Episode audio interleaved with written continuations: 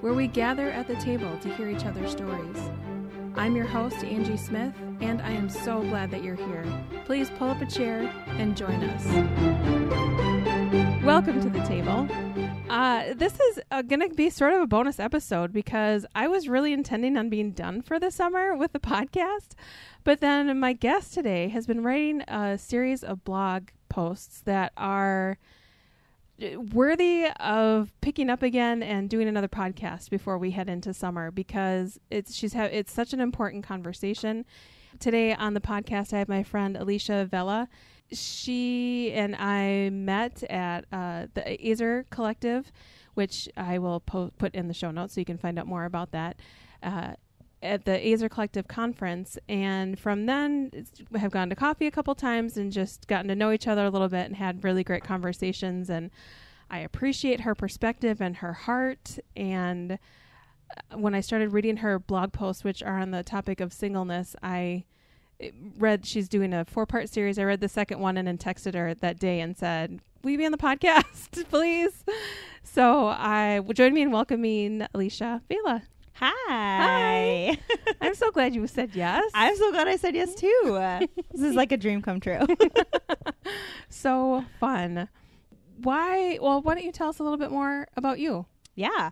Um, so I am new to Minnesota. I feel like that's people should know that about me. Uh, so in case you are wondering where my Minnesotan accent is, although that sounded like it. Yeah. uh, I'm originally from Denver. I am a youth pastor in the local church, and I am single. And I am a long distance tia, is what I like to call. Um, My it means aunt in Spanish, so I'm a long distance tia to three beautiful nieces um, who will probably never hear this, but in case they do, hey guys. and um, yeah, I love coffee. I love stories. I love um, podcasts. So this is kind of a treat for me Yay. to be here. Yeah. I have to say, I have three older sisters, and one of them doesn't have children. And to have that aunt speak, like, pour into my boys' lives and just be there for them. She lives like 45 minutes away. To be there physically when she can, but just to always be cheering for them is such a gift. So, Yeah. yeah. yeah, it's a gift. It's a gift on both sides. I I love I love being an aunt. It's uh Mhm. it's a joy. Um, even if they're a little crazy, I Mhm. love I love being their one and only. You know, it's Yeah. good. nice. So the blog series that you're doing is on singleness. And first, will you talk a little bit about what was what kind of what's the backstory? What got you to the place of feeling prompted to write the series? Yeah, I um, have really struggled being a single woman in the church, and I think especially as a single woman, I think single men have their own sets of things that they have to deal with. But as a single woman in leadership at a church, um, it's hard to have people to look up to that are choosing that lifestyle and not choosing in the like singleness is my choice, but choosing to live a life of integrity in my singleness. And I've often looked towards other people to be that voice for me. But really, in all reality, I only know of like one Christian woman who is like vocal about being single. Mm-hmm. And so I was talking to a friend recently who's also a writer and I had said that I had all these ideas about what it was what it means to be single in the church and that I didn't want to write about it but that I feel like somebody should write about it and I was looking for her to give me more people to read cuz she's more Mhm. in the writing world than I am and she said if it, if that's your voice why aren't you using it and it was just this moment of like okay like, like God totally Oh, speaking through her to say like You're calling me out. yeah why are you waiting for someone else to share your story Mm. um and it was like it was just like a knife to the heart but then i sat on it again for another like two months because i didn't want to be i didn't want to be the single woman like Mm.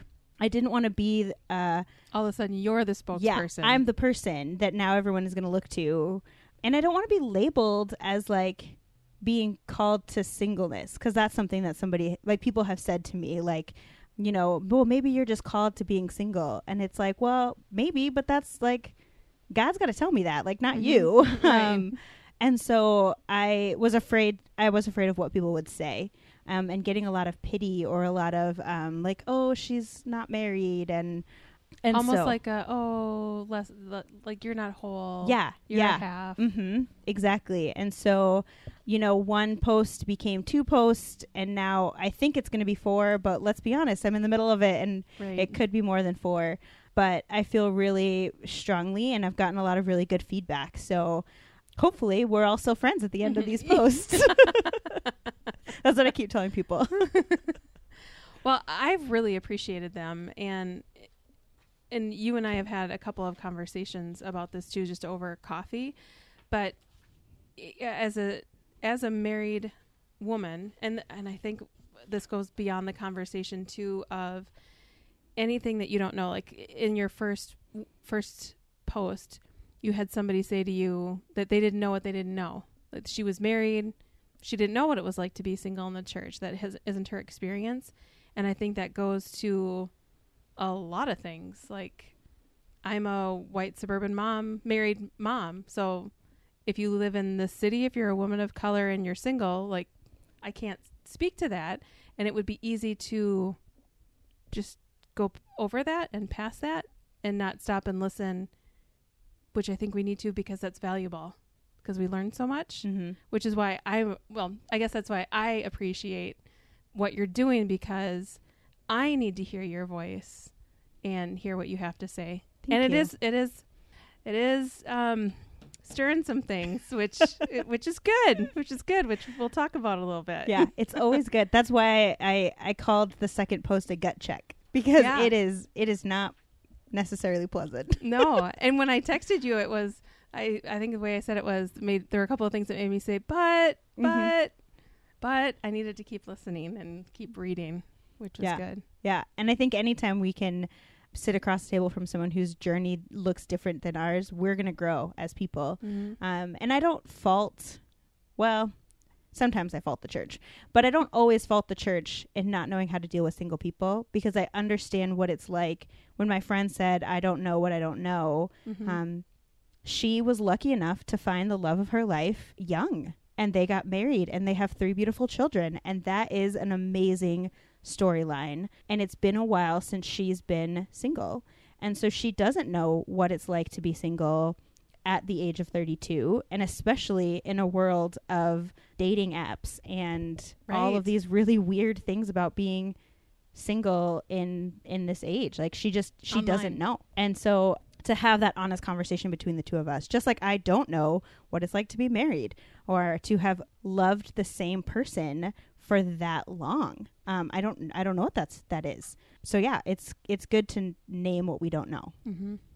Another important thing too that we talked about before we started recording is that this is your story, mm-hmm. which is one single person's story. yes That you are are not the spokesperson. You're not speaking for everybody. This is Alicia's story. yes so don't go out and tell everybody that alicia thinks this so you think this now Right. all single people have their own versions of this story and all married people have their own versions of Mhm. their story and so you have to treat everybody differently i just have heard a lot of single people say a lot of things a lot of the same thing. a lot of yeah a lot of the same things a lot of Mhm. the same hurtful comments a lot of the same uh things that are meant to be helpful but are not helpful yeah and so as I've been writing this, I've had my single friends message me and be like, "I'm so glad you said that out loud," or um, have said like, "Oh, don't forget to say these things that people say to us." So I know it's it's a problem and we need to talk about it, but also know that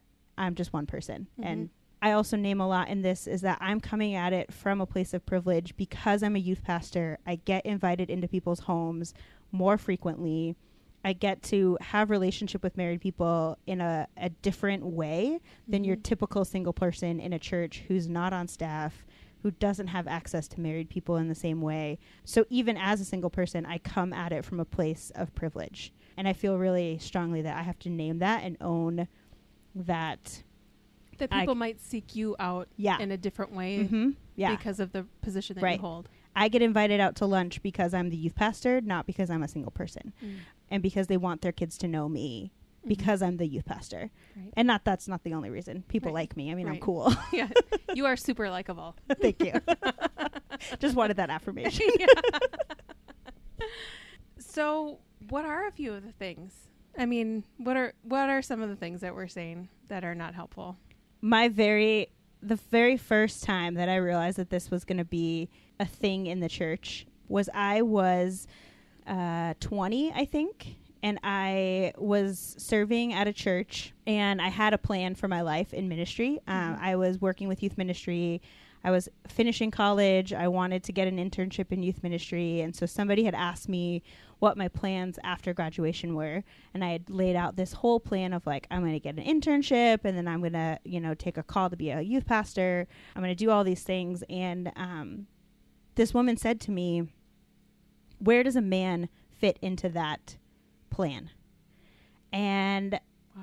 I remember being like, well, it doesn't. like and not that it doesn't fit because obviously like if if God had brought someone into my life at that point or if I had met somebody or you know that then you know you figure out in a Mhm. relationship, I guess. I mean, I don't know yet, but you figure that out. For the fact that I was 20 years old and the question was like how does a man fit into my plan? Right. of following God. Like it's Mhm. not like I was I don't know. It's not like I was doing something different like um I'm gonna go work on like what was her name? Amy Carmichael. I'm gonna go be a missionary way off in the jungle, right. Yeah, you know, and by and maybe then which would be a great call. which would be a great call. if that's your call. Mhm. But it was just weird that that was like her first question. Mhm. And over the years, the amount of intrusive questions about um, my relationship status from people that didn't know me Mm. um, and the assumptions that that makes. I've had people say things like, "Well, you're still single because there's something that God's still trying to teach you," um, which Ouch. I always want to say, "Well, like, so you're perfect. Like when you got married, like you were a hundred percent like." The developed person that you are now like no growth needed after that the magical the magical i do's you know Mhm. um so stuff like that or even just um you know the be the be patient which you do have to be patient like i'm not Mhm. saying that that's a wrong thing to say but for the most part like if you don't know me well enough to speak into my life you shouldn't be asking me about my relationship status Mm. That is a, a place of vulnerability, especially the older I get, that is really difficult to talk about. And if Mhm. we don't have a relationship where that is a two way street between the two of us, I I don't really need like advice, you know? Mhm. And some of that again is because I'm the youth pastor Mhm. and people want or people- expect. Want or expect well people want people to be happy. Oh, And I think that the formula for being happy is being married Mm. um, in a lot of Christian minds. Mhm. And that is a formula to be happy. But I can be happy and content as an individual. I can have a deep relationship with God as an individual Mhm. without a spouse. And that assumption that without a spouse I am incomplete is really difficult and wrong. And wrong It's because wrong. uh, you are not any more complete than I am Right. as a married person. Mhm. Um, you just have someone else that you're walking life with in a defined covenant relationship Mhm. that I don't I don't have. Yeah, I just think that that's it's hard to assume that single people need something that they don't have. Because the fact of the matter is like they may not that may not be something in my life. I may not get married. I hope to get married and I want to get married, but it may not be the case. And so if I will never be fulfilled in that hope of my desire or that desire of my heart, I have to be okay with that. Mhm. And But I that have seems like something that goes between you and God. right, That's exactly. a conversation between you Right. and, and God, not yeah, you and me, not you and other people. exactly. I don't have I often say I make jokes about being single. Mm-hmm. Um, and one time somebody called me out on it and was like, Why do you always talk about that? And I was like, Well, because I think I'm trying to make it okay for other people. That it's okay that I'm single. And I know that you're wondering about that. And they're like, This friend of mine was like, I wasn't wondering about it. And the fact that you Mhm. keep bringing it up makes me think that you're not okay with it. And I'm like, No, I am okay. Um, so even just like I've been conditioned to try to make other people okay with the fact that I'm single, that I'm a single leader, that Mhm. I um, am a single youth pastor. The life that I am modeling for my students is a single life, and that and that could be hard for some parents who want their kids to just grow up and find their spouse and like get married. Mhm. Um, that is not, in my opinion, an end goal. And I think the church makes marriage an end goal Mhm. for a lot of people. Mhm. Um, and I think it's really damaging because it's not an end goal for everybody. no. Um, or even if it is an end goal, there's a whole nother conversation about singleness after marriage. Right. You know, divorce, um, death. Like there's a lot, a lot of other pieces of singleness that is not just the like before you get married or Mhm. non-married. when I was a student at Northwestern, we I worked in the ticket office and we had the lost and found there. Someone had lost their Bible. And at the end of the year, if no one claimed it, claimed the things that we would sell them. And it was this really beautiful sealskin Bible and they had journaled in it and I thought, well, I'm going to take this and see if I can find this Edith Schaeffer is the name that was in it. And it was Francis Schaeffer's wife, Francis Schaeffer who had done L'Abri Oh yeah, things and she had journaled in it and I read it which I shouldn't have but I did. She was journaling about what life was like after Francis died and I Mhm. realized I couldn't look to a someone to fulfill the the longings that I had. There were Mhm. places that only God could fulfill and there were no guarantees. I yeah, mean, so exactly what you're saying about yeah, there's no guarantee. yeah, It, so it can't like please let's not make that the Yeah. end result. The end all Exactly. be all. And I think if you, I mean, again, I am not married, so I don't know. But if you go into a marriage looking for that person to fulfill the God size hole in your life, that's a lot of expectation to put on a person. Mhm. And so if we need to be able to wrestle with what that loneliness feels like, what that means to want something that's not there, to be able to fill our God size hole, we need to fill it with God because Right. God is the only thing that can fit that hole. So as a single person, figuring out how to find that dependence on God and be content, like, and truly content, not necessarily like satisfied, but content in in my relationship with God and in my knowing that I'm not alone because I have God is in my mind I think hopefully setting me up well to be in a relationship with someone who is never going to fill that that hole in space in my life because we don't know what's what's around the corner. Right. Again, I don't know. I'm not married. Yeah. uh, but yeah, I just think I think and and how interesting for you to share that story when you were in college and that that especially at a Christian college where Ring by Spring is a Mm-hmm. Real thing. Shoe factory. They come out in pairs. I've never heard that one. That's Yeah. awesome. yeah, like how are we how are we as a Christian culture dealing with that? Mhm. Like, you know, you at 20 I don't know, I just feel like people asking me like where the man fits in my life at 20 is like that's assuming a lot of things about my life. Mhm, mhm. Um that still sometimes today I'm like, how does a guy fit into this? Right. like I've got a pretty awesome life and if I were to meet somebody tomorrow, how would he fit into that? Is still a question that I can get. Yeah, that's a it's that's a weird thing. So the first post that you had was kind of setting up, oh, and talking to church leaders about that, which we've talked about a little bit. And your second post, you titled, I called it a married friend gut check. yes, I like the language of friends because it makes us all feel like we we're in this together. right? Because we, are. we, are, in this, together. together. And I mean, I've only known you for a few months, so I want to say that too about because I you've said it already, but there is a difference in the kinds of relationships and the kinds of friends who should be asking certain questions of you or Mhm. and I've said it timeless times on the podcast before. There are some people that get the right that have earned the right to say the hard things into your life, and there are some people that just need to mind their own business because they have no right saying Yeah. the hard thing. And there and then, you know, we as the receiver of things being said need to have grace because sometimes people are well intentioned. Yeah. But yeah. So this is why I'm I'm so hap- I'm so glad we're having this conversation because there are things that you were saying that I thought, "Oh, oh yeah, okay. That's good for me to hear as a married person because it's been 17 years and I and I need to be I need to know what it's like." Cuz even like I was single 18 years ago, but there was no online dating. Well, it was sketchy. Still a little It- sketchy, yeah. my friends.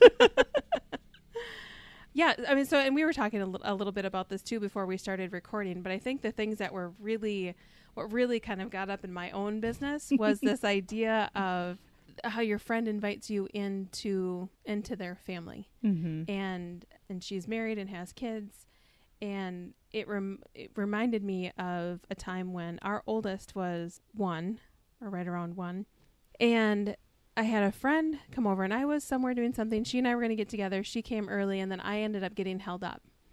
And I called or texted and she said, you know, oh, we're all waiting for you, you know, come home quick. And this, like, something just uh, blah, rose up in me and I was really uncomfortable. And I had to kind of flesh out what that was. And, and part of it was my own insecurity, Mm-hmm. which, and again, I can't speak for all the married people either. This is just my story. But part of what played into that was my insecurity. And she and I were very, are very good friends and had a conversation about it. And, you know, she, I wanted her to be here and to be a part of our family.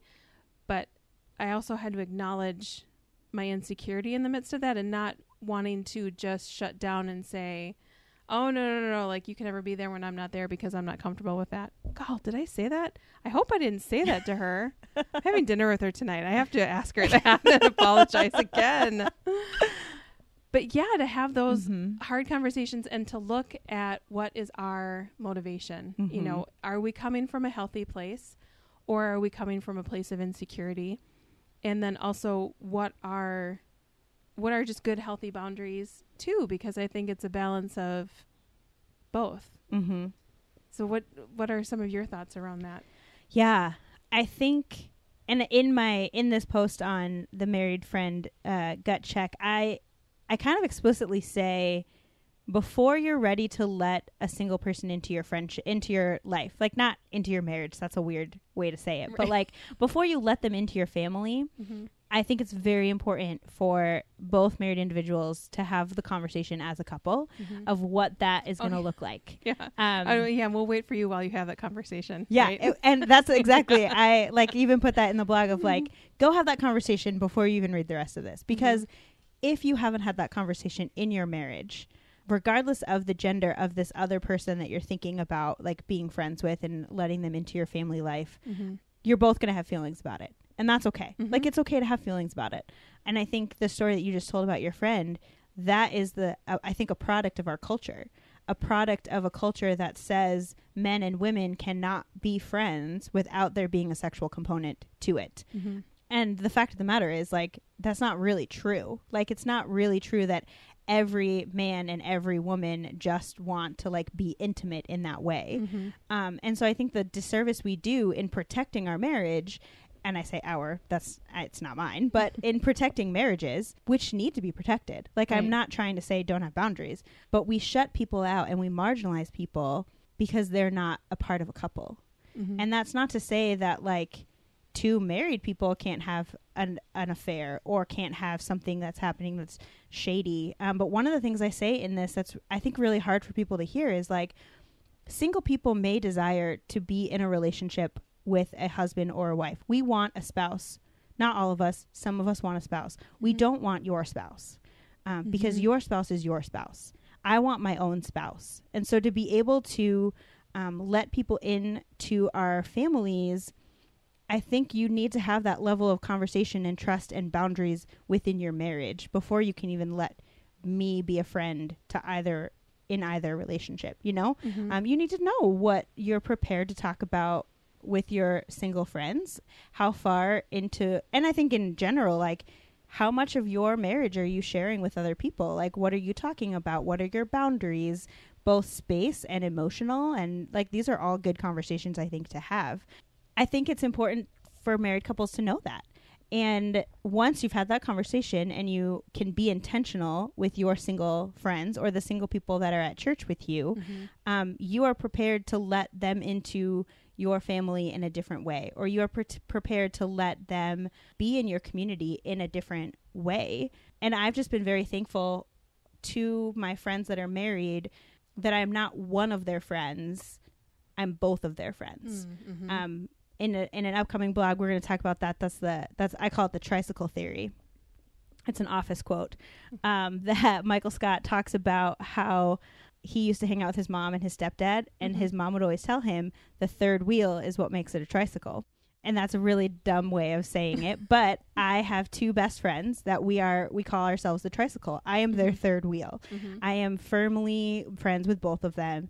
In a really healthy way, I think we have figured out a way to have and they're um, married to each and other. they're married to each other and I am their single friend and Mhm. that we have found a way to be all three friends because there are some things that the wife and I you know obviously we're girls we talk about a lot of girl things Mhm. but the the husband of the couple is a youth pastor also and so we Oh, talk okay. about church life Mhm. we talk about ministry we talk about the crazy things that are happening in our world and how we talk about it with youth um, and not always does like his wife want to hear those conversations in fact sometimes she like rolls her eyes at us because we've been talking for an hour about um shop. yeah Talking we're shop. talking shop hmm but that's a really healthy dynamic in our tricycle friendship. And I just think it's really important that we remember that married couples are individual people with individual interests and likes and some of them are the same and some of Mhm. them are different. And Mhm. so for me to be friends with you and your husband means that there are going to be things that in an appropriate way again like we're always assuming appropriateness hmm um, we're always assuming health. We're always assuming emotional stability because I think that's if we're coming at it from a place of like we assume health, hmm then we're not like ostracizing people because of our fears. And I feel like I'm going in a lot of different directions on this, but I want to as- assume the best in people. You know, I want us to think single people can be in our relationship, like in our friendship and in our community groups as whole individuals with us as whole individuals. And we don't have to have this fear that that means they have ill intentions because they, they don't Right. you know, nine times out of ten, they don't. There is sin. There is, you know, a world, which is why that boundary conversation is really important. important for Mhm. couples to have, because there are people that are don't have great intentions. Intentions. But can we just not assume that? Can we not assume The worst. the worst Mhm. in people? And I don't honestly, I don't even think it's intentional. Like, No, I don't think it- that- I think it has a lot to do with what you've said about the what has society said to us and what I talked about before about you know the, my own fears and insecurities that I had that are being b- brought to the table, maybe insecurity in the relationship and and and he and I ended up having a conversation too, which we had not had Right. before that because we hadn't really seen, I, I guess, recognized the need for it. Mm-hmm. Yeah. Yeah. And I think that's that's key. You have to be able to have that conversation. Mhm. um, with your spouse and and with your single friend. I Mhm. mean, I think so much of it is that in my relationships where I have felt like married couples have allowed me to be friends with both of them um, and stand on my own as a person. Um, we've had conversations about that and about you know what they feel comfortable with, and there are obvious places and spaces where I am not going to be alone with a married person, Mhm. like a married man Mhm. we are going to be in inappropriate spaces. You will be in appropriate spaces. Thanks. we will be in space appropriate spaces. I think I even like put that in the post because it's like we're just assuming the best. We're not Mhm. like my soapbox I think is with this a lot of this stems from like the Billy Graham rule. Mm. Um, and there's a lot in the world about the Billy Graham rule and I don't even really like that's not that's not the point, but there's a difference between, you know, two people talking at church and two people talking in a hotel room. right. There's a clear one is right and one is wrong, you know, Right. um, if you're not married to each other, you Mhm. know, there's a clear, we have a clear guideline here. We're, we're living in that guideline. Mhm. Um, but so many people take it to the extreme of I cannot be in relationship with single people because they are single and I am married and we are opposite genders and that's not appropriate. And it's like no. hmm And those conversations are difficult to have. And something I was thinking about as you were talking is that uh, assuming on on both sides, I think I just want to be clear that we're saying the a married couple needs to assume the best and the single person needs to assume the best. Like from both sides, we need to assume the best about each other Mhm. when we're having the conversations yeah, too. and we we need to have room to adjust Right. if if we cross a boundary or Mhm. if if suddenly something changes Mhm. and one of the people in the couple don't feel comfortable anymore. I think that first and foremost, with all of my married friends, the health of their marriage is more important to me than my friendship with either one of them. Yeah, I believe that. Like Mhm. even gut checking myself, yeah. like you have to say that. Um, because as much as I love all of my married friends, Mhm. they're married first and foremost, like before God Mhm. and to be able to say if we need to readjust the way that we've interacted we need to do that and i want a safe space for them to talk to me about that and for me to talk to them about that Mhm.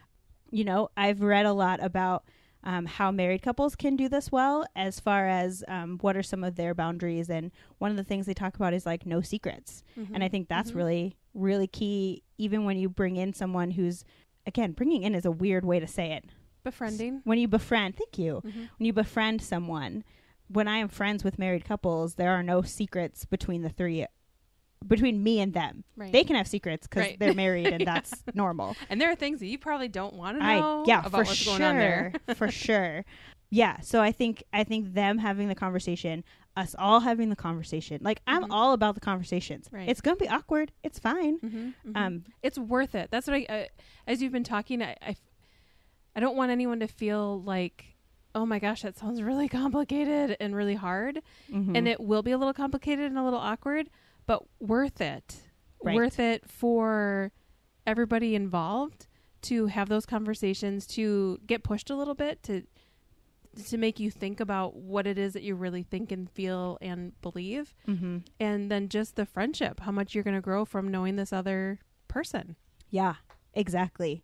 And I think, again, kind of going back to the beginning where we started, anytime you're trying to figure out something about someone who's different than you, mm-hmm. being able to have conversation about what that means and deal with what your perceptions about that person are, and sometimes there are perceptions that you don't even know are there right? they, they just come up and you're like whoa i didn't even know that i felt that way or where did that thought come from Mhm. and to have the courage to take that thought and kind of bring it out into the light and go i had that thought or i had that feeling but that is not that is not really me right. and uh, you know I'm I'm sorry that I had that thought or feeling and let's just take that out and deal with it instead Right. of saying oh no no no no I didn't I didn't think that I didn't feel that like let's be a little honest about it and Yeah, like get our feet under ourselves yeah. and be able to move forward in the conversation Yeah, and one of the things I wrote in my post is um, first, as uh, our married friends, one thing they can do in the church community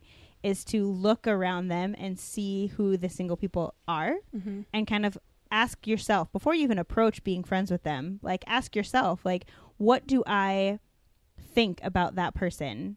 It's the only thing that i see they're single? Is the only thing that i see of like why aren't they with somebody?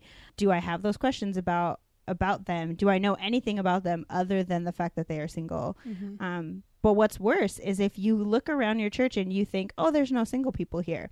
I guarantee you there's single people here. And if you don't know that there are single people in your community, Mm-hmm. that's a problem.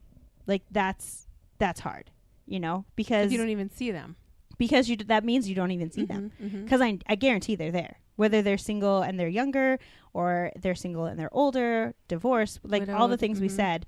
If you don't see them and you don't know that, there's a blind spot Mm-hmm. and to be able to name that blind spot is i think a really big step for married friends yeah i kind of in this in this post i kind of did this like step by step process of like first you need to make that decision within your marriage that you want to reach across this i called it like the relationship divide that you want to be able to bring people into your life and then you need to think about the single people in your life and what do you think about them. And then let's just practice how to interact with single people and not say something that's going to hurt their feelings. Mm-hmm. because you don't intend it. Right. But I think I said somewhere in there that I you can literally ask me about anything else. Just don't ask me about why I'm single or what I'm doing about being single or how I feel about being single. Like if Mhm. you're approaching me for the first time, that is absolutely not where you need to start, you know? Mm-hmm. Literally to ask about where I went to school, the weather. I would rather Mhm. talk about politics, in all honesty, than for you to That is saying a lot. That is saying a lot. Than for you to ask me why I'm single. I do have one question. What if somebody else who is single approached you and said, I'm single?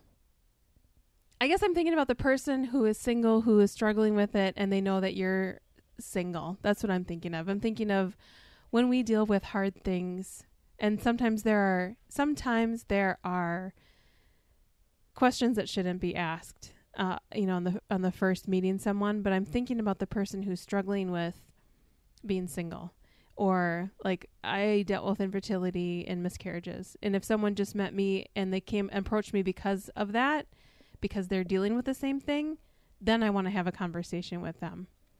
Is what do you feel like it's the same with singleness? If someone was saying said to you, "I'm single, I'm struggling with it," I know you're single. Can we have a conversation about that?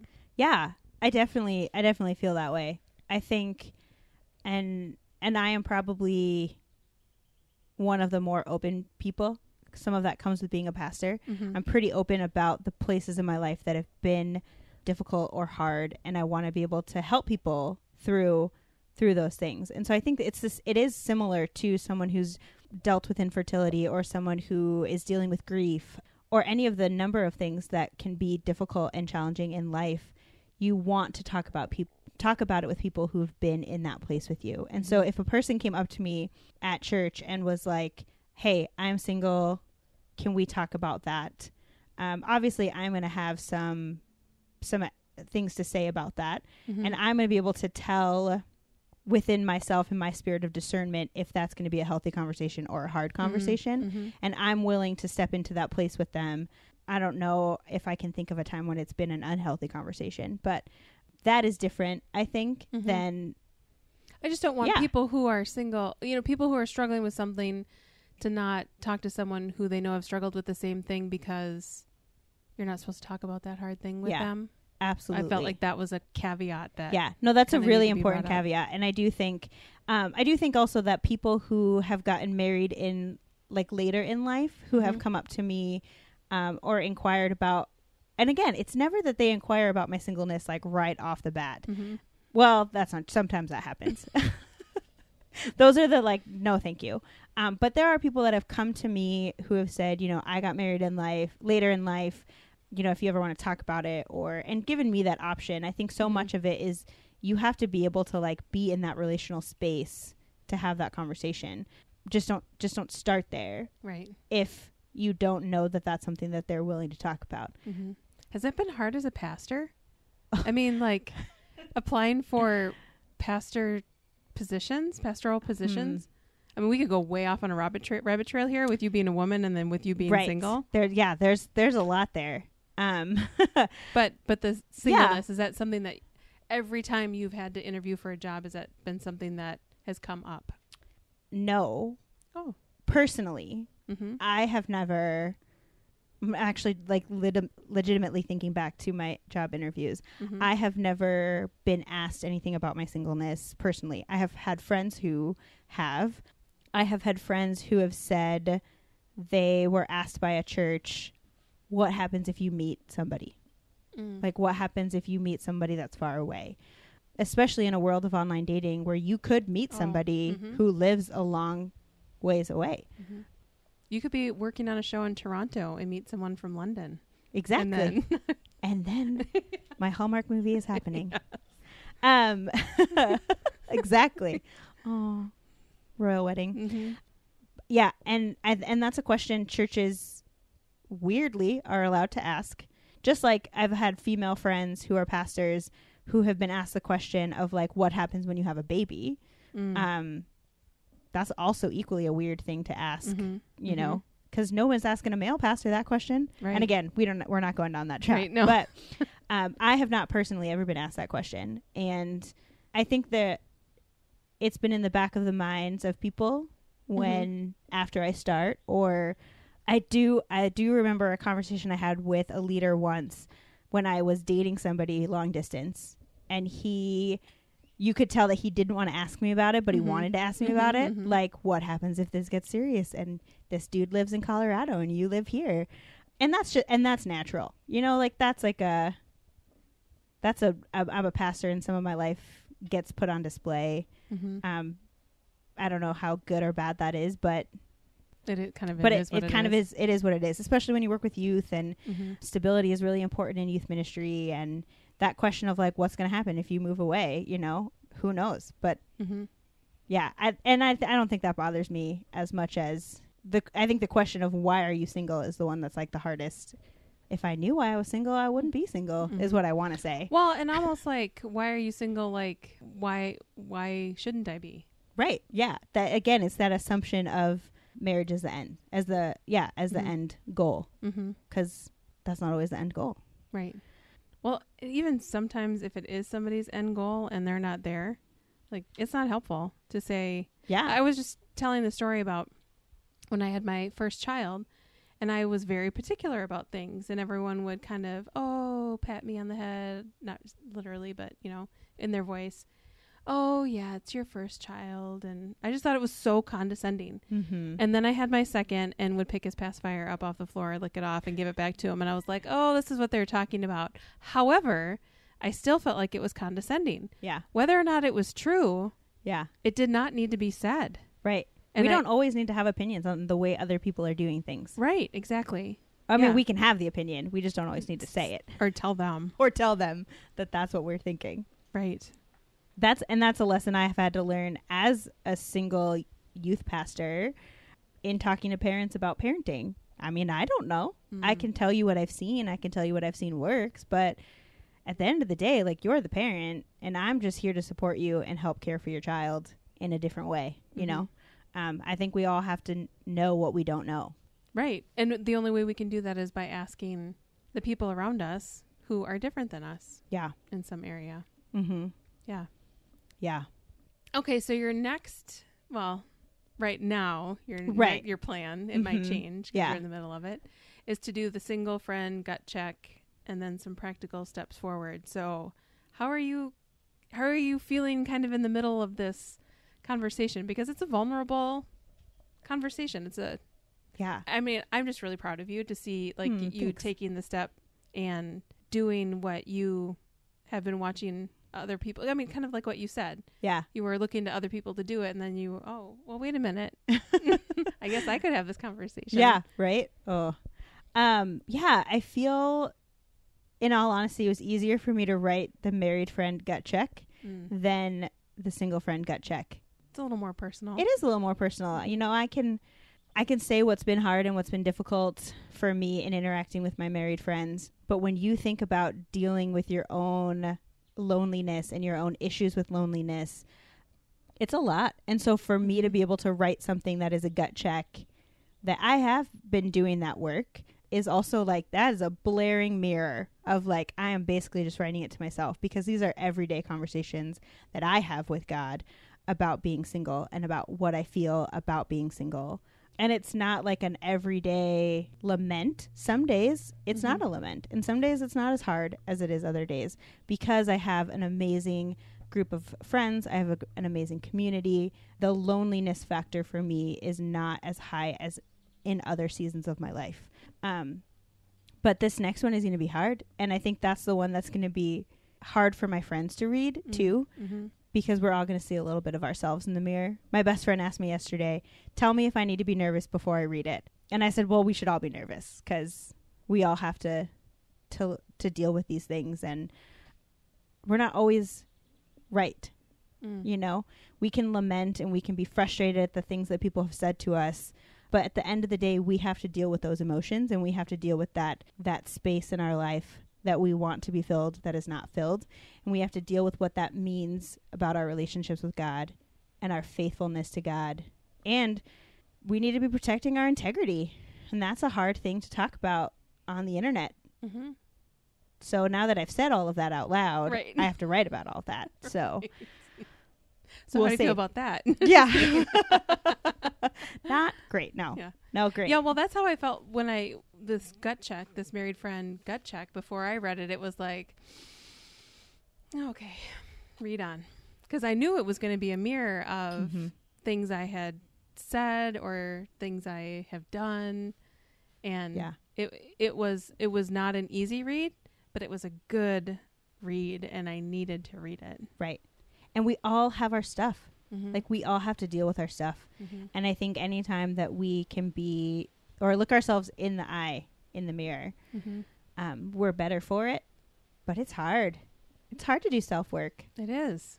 So, is there anything that we haven't talked about yet that you felt like, oh, I really wanted to make sure that I said this? Oh, okay, I just was looking through here quick, and I'm going to say something. Um, Jesus is your husband. Yes. Yeah. We need to address that. Yes. So I wonder, uh, you know, as I wrote that and as I've been talking, that came from a friend. I've heard it to me. Um, well, Isaiah 54 5 says, The maker of the universe is your husband, the Lord Almighty is his name. I only know that because when I was single, yes. I memorized that. yes. So I don't know if that's where people are getting Ooh. that. It could be. Um, What do Ye- people say to men about that though? Like here that's my question. Like I've only ever heard women say that people have told them Jesus is their husband. I was, I'm like, the church is your bride. Um, no, because you're not Jesus. Right, exactly. I don't know. I, I don't know either. I should ask some of my single male friends. But I mean, I think it's a little more acceptable. I was just going to say that. I was just going to say I have often been in the situation where friends of mine who are well intentioned want me to date one of their friends, Mm-hmm. but only ever talk to me about it. Like, as the woman who, in my opinion, has less of a role in that situation. I'm a very traditional, like, I want to be pursued. I Mhm. want someone to, to take interest in me. I've had people be like, oh, why can't you just date that person? And I want to know why it just doesn't happen. that that's not how first of all that's not how it works it's not like you're a christian you're a christian you should be married but they don't talk about it with the the male Mm. that i am getting bombarded and i'm talking bombarded like several people in several situations have been in that space of like you and this person need to be together and they will bring it up to me time and time again and it's Mhm. part of part of it i think is we're the only two single people you know and so Mm. you're t- saying that we should be together and again without the relationship that they have to speak truth into my life if a married couple that i am good friends with wants to set me up with a person that they think would be good fit for me that is Mhm. an okay scenario Mhm. when people who don't know me is just like that person's single and you're single be together not always the best way to do it Mhm. and I just noticed that it happens a lot more to women than it does to men. And I could be wrong, but I, I talk to my single guy friends and they don't have that same like bombardment from women in the church say and or men in the church. I think it's just men don't maybe they don't talk about this. I don't know. Um I think we maybe probably should have had one more person in this yeah, conversation. maybe we needed we needed a, a man. maybe that's what we don't know that we don't know. Yes, thank you. That might be what we don't know. I sh- I'm a, I'm literally going to go ask some people this question. What's I think we just found part five. Yeah, there it is. There it is. But the the Jesus is my husband. Somebody said it to me, and it's like it's like yes, but or yes and Mm-hmm. yes and no. I need to again deal with my loneliness. I need to push deeper into my relationship with God. All of those things are true, which I Mhm. think is what's behind the Jesus just like you were saying in Isaiah. That's what's behind that statement. But to just have somebody say that to you, like that that is the like cure all of your life Mhm. Can be really damaging and really hurtful. Well, I think it diminishes your experience and any feelings that you might be dealing with with being single. Like Right. almost like saying, "Well, Jesus is your husband, so you shouldn't feel that way." Right. Is what it sounds like yes. to me. It is in it is invalidating my feelings. Mm-hmm.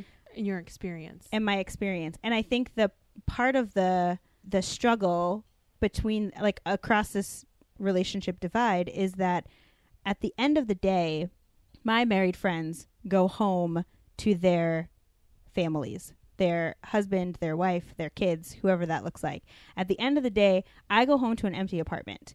And that that is partially my choice to not have roommates whatever. But there is a there's a difference between going home to people and sharing your everyday life with them and sharing, you know, the funny and dumb things that happened in the day, the hard things, and to going home alone. And so there is like a level of I need to rely on God for that that care. But there's also like an extreme loneliness in that. And an extreme I just want someone to like talk about my life with or like share random stories with. And Mhm. I I do have those people in my community, but when you tell me that Jesus is my husband, it does negate the experience that I have to go home to an empty house, that you have the privilege of going home to somebody else. And I Mhm. know that there's things in marriages that are hard and challenging. I don't want it to seem like I don't understand the the hard parts of marriage. But to tell me that Jesus is my husband more than Jesus then shouldn't Jesus be your husband too? Like Mhm. Isaiah is not only written to single people, but like if you say that as an answer to my plight of singleness, which by the way is not a plight, then what does that mean for you? And I think that's that's the deeper theological discussion to have about when we say somebody is married to Jesus. Mm-hmm. Or you're like you're in youth group and you're Jesus is your boyfriend. Mm-hmm. It's not it's not helpful. yeah, I had more feelings about that than I thought I did. Well, as soon as I saw it, I was like, oh yeah, we need to address that. Yeah. I think the other thing I know that my friends would I have friends that would say you didn't talk about this is that whole setting up your single friends Mm-hmm.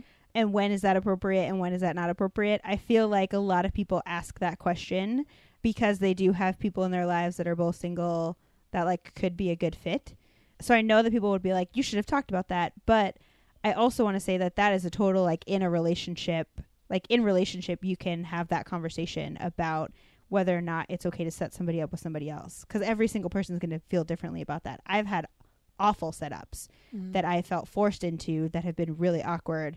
And i've had friends that i wish they would set me up with somebody that i know is in their life that i would love to you know hang out with on a one-on-one basis but i think i think in relationship married friends and single friends can have that conversation about can we set you up with somebody is that appropriate again when you have earned that level of relationship you can have that conversation Mm-hmm. don't just assume or trap them don't trap them in a situation where they're going to awkwardly have to like be with somebody that you think would be good for them Mm-hmm. don't trick them Right. no one likes to be tricked Mm-mm.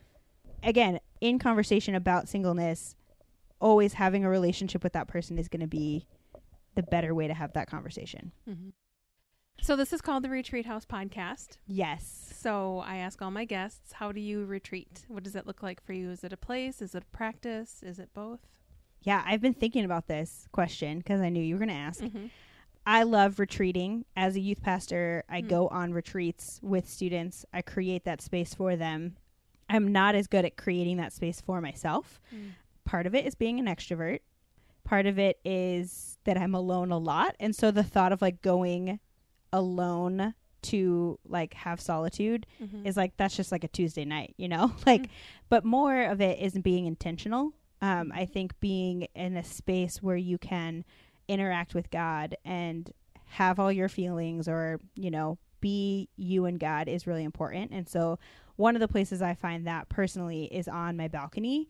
I like to start or end my day just on the balcony by myself, you know, a cup of coffee, my journal, um, maybe some music, and just to be able to like daily have a little bit of retreat that is intentionally time with God Mm-hmm. and not time in front of the television or folding laundry. And I think that's important for everybody. Mm-hmm. But I think especially when you are alone a lot, it can be important to remember to set that time for God aside and to retreat into that space. that's good. Yeah.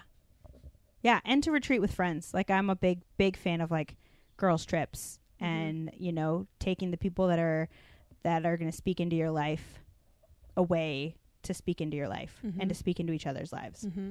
So, I'm a big fan of like planning retreats. Mm-hmm. Yeah, me too. Yeah. Yeah, me too. Obviously. Obviously, yeah. and the other question I ask guests is if you were to use the hashtag celebrate weird to describe something about yourself, what would that be? everything. One of the things that recently has just been really clear to me about what I celebrate as weird is the vocation of being a youth pastor. Mm-hmm. Uh, the call on my life to pour into students also means that I have a weird life and a weird schedule, Mm-hmm. and that some of my my job entails doing some really weird things, like planning a game, uh, a youth group favorite of ours is a game that we call Ultimate Chicken Couch. And Okay. that is a celebrate weird moment because we have taken all of these random games and put it into it's like Ultimate Frisbee with a rubber chicken, and the goal is a couch. So you have to sit on the couch and catch the chicken. Okay. And it sounds super weird. Again, celebrate weird. It Mhm, sounds mhm, super mhm. weird, but my students love it. Hopefully. No, I'm, I'm just kidding. They do love it. And it's those are the things that come out of a youth pastor's mind. Like we are weird people. That's all well, there is to thank. God for you because that is a call. Thank you. It is it is a call. and weird things that you never think you would have to uh, write in like expectations. Like don't bring Axe body spray on this trip. That is a weird sentence that I've had to say and write numerous times hmm because Or to smelly. spend an afternoon going to multiple stores looking for a red rubber ball. Yep. Mhm. Yeah. Recently. Yep. Or yeah, yeah. Any of the any of the weird errands that I have to do hmm on a Wednesday, my Instagram story is really just me trying to figure out what to do with my life as a youth pastor. And why is it so hard to find a playground ball? hmm It's difficult. Well, thank you so much for coming on and bringing this conversation to just bringing it to the surface and then coming on here and talking more about it. I I appreciate your vulnerability and your honesty and that you're stepping out like this. Yeah. Thanks for having me. I love it. Thank you for listening to the Retreat House podcast. Any links mentioned in the show can be found in the show notes. We want to thank Isaac Turley for his music at the beginning and end of the podcast. If you enjoyed this episode, please subscribe, and we'll see you next week on the Retreat House podcast.